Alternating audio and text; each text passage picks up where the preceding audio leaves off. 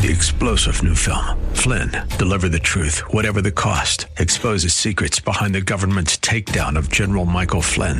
Flynn knew what the intel world had been up to. He ordered the first audit of the use of contractors. This set off alarm bells. He told the truth. He was the most dangerous person for Donald Trump to hire. They had to get rid of Flynn. Flynn, deliver the truth, whatever the cost. Available now. Watch it today. Go to salemnow.com. Salemnow.com. Grace and peace to you, and welcome to Radio for Real Life with Sean Azzaro, the senior pastor of River City Community Church in San Antonio, Texas. A church that exists to help people just like you find the real life you were created for, but find it to the full. That's what Jesus promised in John 10 10. And today, well, we wish you a very Merry Christmas and a Happy New Year with a special message of hope from Pastor Sean. Many people today have a view that we're living in dark times, and they carry with them a dark perspective. Yet the message of Advent is a message of hope. This message is called Finding Hope, as seen on the sermon page at reallife.org. It's time for Radio for Real Life. Remember what Paul wrote, 1 Corinthians 13? Three things remain faith, hope, and love. But the greatest of these is love. But when you stop and think about it, love, God is love. You talk about faith. By grace are you saved through faith. It's a gift of God. And then he includes hope. Hope's one of those big three that will remain. We have got to be people of hope. Now, a couple observations about hope for us just to think about. One, hope is always rooted in a promise. Okay? You're not going to have hope if you don't have some basis, some foundation. Yes, there is there can be just blind optimism, but that's not what we're talking about. We're talking about true hope that is rooted in a promise. And that's what Jeremiah brought to God's people. Yes, things are hard. Yes, there are things that are dark. Yes, you're going to go through some consequences. You're even going to experience some judgment. But God hasn't forgotten. God's with you. God promises to bring, bring hope. In fact, it was Jeremiah who brought one of the great promises that we quote a lot. I know the plans I have for you, says the Lord plans to prosper you, not to harm you, plans to give you a hope and a future. These are promises that God's given. Hope is rooted in promises. God promises to deliver. I, I just want to address the idea that sometimes I think people think our hope is, is rooted in blind faith. I hate that phrase. I don't, I don't think that's a, an accurate phrase. I do think you, you accept the Lord on faith, but I don't think it's blind faith. I think it's a type of vision. I think it's a type of understanding. And let me tell you, when you begin to follow the Lord and you begin to experience walking with Him, your faith continues to be built and your hope continues to be built. It's not blind faith. Our hope, there, there's two things it's, it's what did God say? What did He promise? And is He up to it? Can He deliver? Those are the two questions you got to address. What did God say? And can He deliver? And as you walk through, as you walk through life with Him, as you test Him, as you step out in faith and walk in the promises of God, and you experience His presence and His blessing, you begin to become a voice and you become a cheerleader for the fact that yes, God can deliver. Our hope isn't blind, it's based on who God is and what He's done. I'm telling you, my hope is not simply based on, well, I, you know, kind of 50 50, I guess it's better than gloom. My hope is based on who I know God to be, what His Word has said, and what I've seen Him do. So we think about some of the promises of God. I love this one, Acts 3:19. Repent then, turn to God so your sins may be wiped out, that times of refreshing may come from the Lord, and that He may send the Messiah who's been appointed for you, even Jesus. In Jesus we have forgiveness, in Jesus we have freedom. And I love that phrase, times of refreshing. Could you use some refreshing of spirit? Could you use some renewal and refreshing in your mind and your heart. All kinds of things God promised. He said, I'll never leave you or forsake you. He said, I will provide for you. He says, he says, Father knows what you need before you ask. Do you trust these promises? Do you really? And I know theologically we say, well, of course, yes. Why would I be sitting in church if I didn't believe the promises of God? I'd be out enjoying the beautiful weather. By the way, way to go, you guys, for coming out today. God bless you.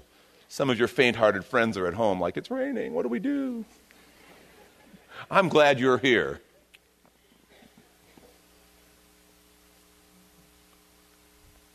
The question is is he trustworthy? I mean, I know theologically we claim, we profess to believe, but the question is what does my behavior say? Because there were people among Jeremiah's contemporaries who claimed to believe in God, but their behavior and their decisions said something different. The problem is they forgot about God. And I'm afraid we can get forgetful if we're not careful. See, they forgot about Abraham. They forgot about what God did through Abraham. They forgot about Moses, how God delivered his people from Egypt. They forgot about King David and what God did through him. They forgot about Solomon. And they desperately needed to remember. I, I want to challenge us. I think this time of year, we above all people should celebrate. You know, I know it's kind of popular to bah humbug Christmas, and there is lots of commercialism, lots of stress, lots of stuff that's been tagged on. I, I want to encourage you don't buy into any of that. Just say no. Just say no. But don't say no to celebrating the coming of Christ. Don't say no to celebrating Emmanuel, God with us. I remember not just as a kid, but even when I was starting out in ministry, I, I always saw Christmas as an opportunity because I think people would slow down, even people who weren't believers, and as they sang the carol, Silent Night, Joy to the World, Oh Come All You Faithful, there would be this sense of kind of looking up a little bit. Even if they weren't believers, and even if it didn't change things long term, there was a season where people would stop and kind of look up a little bit and think, you know, maybe, maybe and I'm sad to say the kind of aggressive, militant secularization that has happened. And, and I think the intimidation that we, as followers of Jesus Christ, have accepted in our culture, I think some of that has actually pushed that back to where I don't feel the same way anymore. It feels different.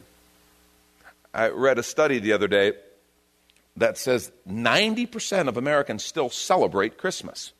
And that's significant. Not all of them celebrate it religiously probably 50 50 on that. But they celebrate Christmas, as we understand, as a tradition and part of the culture. Okay?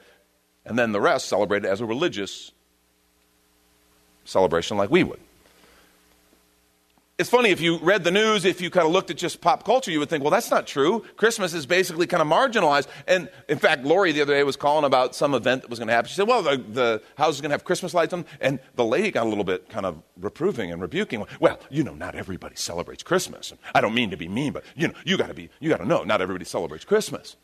It's like, well, we know, you know. I know not everybody celebrates Christmas, but the, the fact is, Pew Research did, did a study and said 90% of people still do. And yet it feels like the secularization has kind of kind of beaten some of the spirit out of the observance. And what, what I want to say is, I could sit, lament, and moan about that, okay? That doesn't do a lot of good, okay? What I want to say is, don't let anything beat the spirit of hope out of us.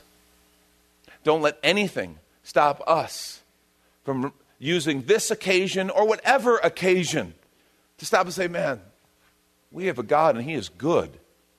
And because of Him, we have hope. He's given promises and He always keeps His word. He is faithful. And we should be people whose hope is contagious. Hope is always rooted in a promise. And remember, it alters your vision for the future, which transforms your approach to today. Let's let it transform how we live, like now. Second, hope came in the form of a person. Listen to what Jeremiah prophesied, along with others. Jeremiah 33, 15, 16. He says, In those days, this is part, still part of that kind of little section that's called Consolation, Book of Hope. In those days, and at that time, I will make a righteous branch sprout from David's line. He will do what is just and right in the land. In those days, Judah will be saved and Jerusalem will live in safety. This is the name by which it will be called the Lord our righteous Savior. He says, God's going to do this, and there's going to be a deliverer. They understood this idea. This was not new. They understood, he's talking about Messiah. He's talking about the promised deliverer because almost 150 years earlier, Isaiah had written about him. Isaiah chapter 9, beginning at verse 1 Nevertheless, there will be no more gloom for those who are in distress. In the past, he humbled the land of Zebulun and the land of Naphtali. But in the future, he will honor Galilee of the nations by the way of the sea beyond the Jordan. And then these familiar verses the people walking in darkness have seen a great light. And on those living in the land of deep darkness, a light has dawned. You've enlarged the nation, increased their joy. They rejoice before you as people rejoice at the harvest You ever participate in, in a harvest of any kind or ever? Paul Galley came up to me just kind of some the idea of a farming community celebrating the harvest. It's been a lot of hard work, a lot of anticipation, but there's such a sense of celebration in it. As people rejoice at the harvest, or as warriors rejoice when dividing the plunder after a great victory. For in the day of Midian's defeat, you have shattered the yoke that burdens them, the bar across their shoulders, the rod of their oppressor. Every warrior's boot used in battle, every garment rolled in blood will be destined for burning, will be fuel for the fire. And then he says how it's going to be accomplished for to us a child is born. To us a son is given, and the government will be on his shoulders. He'll be called Wonderful Counselor, Mighty God, Everlasting Father, Prince of Peace. Of the greatness of his government and peace, there will be no end. He will reign on David's throne and over his kingdom, establishing and upholding it with justice and righteousness from that time on and forever. The zeal of the Lord Almighty will accomplish this. What he's saying is there's going to come one who is going to set things right, and he is our hope. We understand Jesus was the fulfillment of God's promise. Let me say to you, um, we can talk about theologically, oh, yeah, I know, Jesus is the hope, but yet sometimes we act like the government is our hope. You know, I've already told you I don't need to drag it back up again, but, you know, it, through, through this whole election process, we saw people losing their minds because it, it's like we think the government is our hope. I hope after this last election, I hope one thing we've realized is you know what? The government's not our hope. This political process is not the thing that's going to save us. in fact, you know, if I didn't believe in God, I could think it could be our undoing. Government's not our hope. The economy is not our hope. Politics is not our hope. Our military might is not our hope. Donald Trump is not our hope. Thank God. I mean, I, hey, understand something. I'm, pr- I'm praying for President elect Trump. I'm praying God does the work of the man's heart. I'm praying that God does something amazing. I'm praying that, that because of that work, he and others in the government will wake up and see and will make decisions that are, that, that are helpful to this nation, that release freedom, that release the people of God. I told you, my vote, I always vote religious freedom. That's my deal. Whatever I think is going to help, because I know what the real hope is. The real hope is Jesus Christ. The real hope is what God is doing through His church as we carry the gospel to a world desperately in need.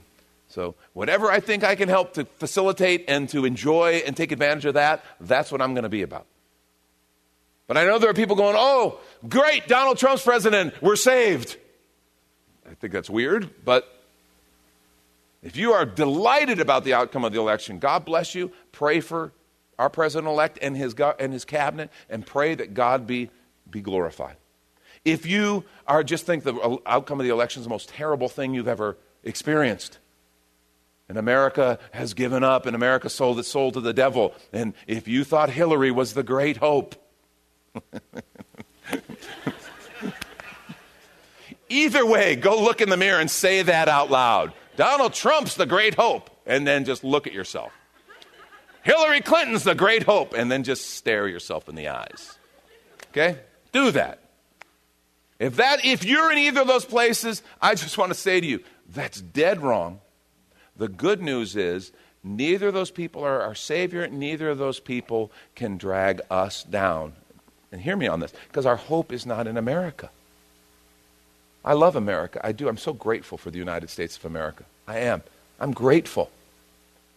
I recognize throughout church history and throughout history, uh, world history, nations rise and nations fall. And you know what stays the same? God is still on the throne. And he still works. He still has a people. He has a remnant. He has a church. He moves and he works and he delivers. I mean, this whole story, what's so amazing about this story is the Babylonians, this is the time of Nebuchadnezzar. Well, you remember there's another book about some of the people who were actually taken, enslaved in Babylon, the book of Daniel. And you watch what God does through, his fr- through Daniel and his friends, Shadrach, Meshach, and Abednego. You watch how God uses them. You watch how they, uh, God blesses them and protects them and actually gives them influence. And you realize, oh my gosh, God is bigger than pagan nations. God is bigger than world systems. He's bigger than the economy. And his promise, his deliverance, is not in a government other than the government of Jesus Christ. His promise is in the person of Jesus. In fact, we, we read this scripture at Christmas time. And so, so as to not disappoint. Matthew 1, beginning verse 20, talking about Joseph. After he'd considered this, an angel of the Lord appeared to him in a dream and said, Joseph, son of David, do not be afraid to take Mary home as your wife, because what is conceived in her is from the Holy Spirit. She will give birth to a son, and you're to give him the name Jesus, because he will save his people from their sins. All this took place to fulfill what the Lord had said through the prophet. The virgin will conceive and give birth to a son, and they will call him Emmanuel, which means God with us. That's our hope. That's why we can be people of hope. And I just want to say, our hope is in Jesus. Because of Jesus, everything that God intended for us is possible. In the same way that God had a destiny for Jeremiah and he brought it about through his spirit working through Jeremiah, God wants to do that through and in us through Jesus Christ. And you know, the simple gospel is the barrier, the thing that stands between me and God's purpose, me and the, the destiny God intended for me, is sin. Bible says crystal clear, all have sinned and fall short of the glory of God. That's what he's going to save the people from. That's why they didn't recognize him. They thought, and he'll save the people from the Romans. He'll save the people from the liberals. He'll save his people from the conservatives. He'll save his people from the Christians, whatever. Now, he says he'll save his people from their sins. That's what he's going to save us from. All of us have sinned and fall short of the glory of God. Scripture says the wages of sin is what? Death. The wages of sin is death. We incurred a death penalty my sin and your sin. And I'm so glad that scripture doesn't end there. Wages for sin is death, but the gift of God is eternal life through Jesus Christ our Lord, the Messiah, the promised one. Eternal life. And here's the cool thing about eternal life. Let me just give you a, a little tip. Okay? Some people consider it fire insurance for after you die. That is absolutely wrong. Eternal life begins today when you become a follower of Jesus Christ. It starts right now. I step from walking in death to walking in life. And in Jesus, I can have that. I don't have to be uh, ridden with guilt. I don't have to be held back by my past. I don't have to be beaten down with shame. I don't have to have any of that. And I don't want to presume because you're here on a Sunday morning that everyone here has made a decision to follow Jesus. So I want to just give you a brief opportunity. You can be forgiven and set free in Christ. And I just want to I want to make that available. It's actually fairly simple. Okay? Notice I didn't use the word easy because surrendering your life Surrendering your life's direction is never easy, but it is fairly simple. Jesus paid the penalty for our sins so God could completely forgive us, so we could have fellowship with Him, and He could lead us into the destiny He intended for us. So our part is simply to accept that free gift and invite Him to be our Savior. So I'm going to pray a very simple prayer. If you've never prayed that prayer, or maybe if you haven't been following Jesus, I want to encourage you to pray with me right now, just quietly between you and the Lord and let him come into your life and make you new. Scripture says if anyone's in Christ, it's a new creation. The old is gone, new has come. Let's pray. Lord Jesus, thank you for your word. Thank you that you are our hope. You are the awaited, long awaited hope of Israel. And Lord, you are the hope for our lives. Lord, I'm a sinner, and I, um, my sin has hurt you, it has hurt others, and has hurt me. Forgive me. Forgive my sin, Lord, and I thank you for your death on the cross. I pray that through your death, my sin's death penalty could be paid. I ask for that gift of salvation. And Lord, I acknowledge my need for you and I, I receive that gift. Jesus, come into my life. I pray that you wouldn't just forgive the sins of my past, Lord, but you would come into my life, fill me with your spirit, and lead me into a different kind of future, Lord. I, I want to live the life you created me for. I want, Lord, your best for my life. And so, Lord, I ask for and I invite your leadership lead me into a different kind of future as I follow you. I thank you that today, because of you, I'm a new creation. In Jesus' name, amen. Amen. Now, if you prayed that prayer, I just want to encourage you. If that was something that you prayed, maybe for the first time, or even if you, like I said, hadn't been following the Lord, take the little connection card in your bulletin. Please fill it out and just check the little box that says, I committed my life to Christ. You can go take it to the Welcome Center. We have a packet we want to give you, or you can drop it in the offering boxes and someone will contact you. Just the packet to give you some stuff to say, okay, what now? Because that prayer is not an ending. Some people think, okay, I got the eternal thing taken care of. It's not an ending, it's the beginning. It is the beginning of an absolutely new life following Jesus.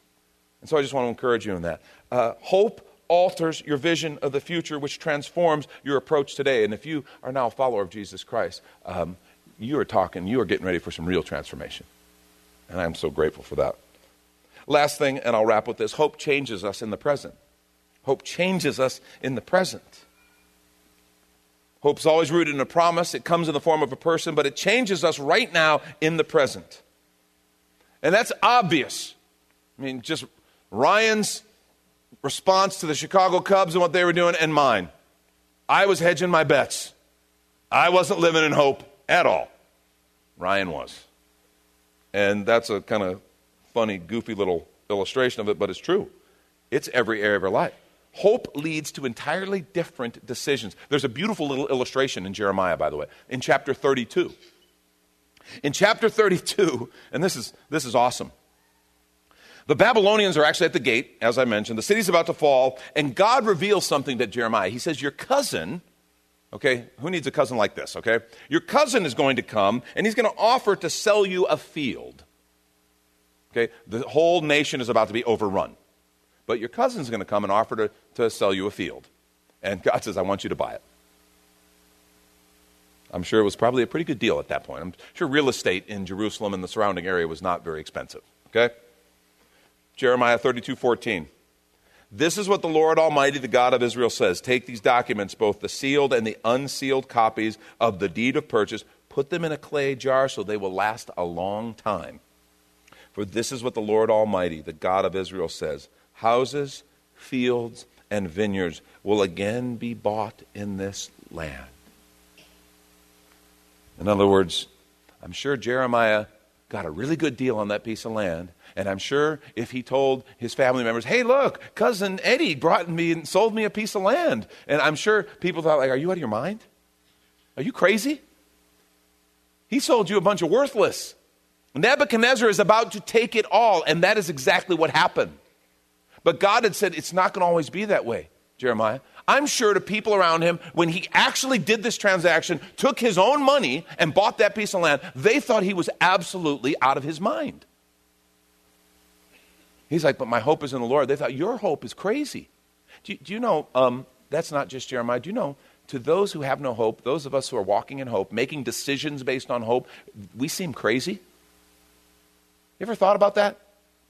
I mean, you, we have to understand, we, we need not be so hard on our family members or on our neighbors or coworkers who are not believers in Jesus Christ, who do not have the hope that we have. When they look at us and then we begin to give them a reason of the hope that is in us, and they say, say I, I don't get it. They at times think we are absolutely crazy because if we really have hope, it changes us. We have to now begin to live based on real hope.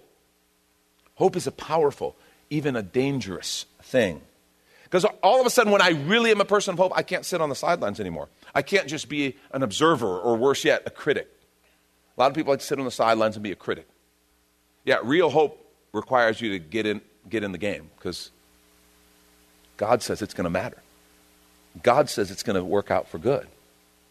God says the forces of darkness that seem to press in. God says the things that seem to discourage us or depress us. He says those aren't going to have the final word. You are a child of God. You can walk in hope.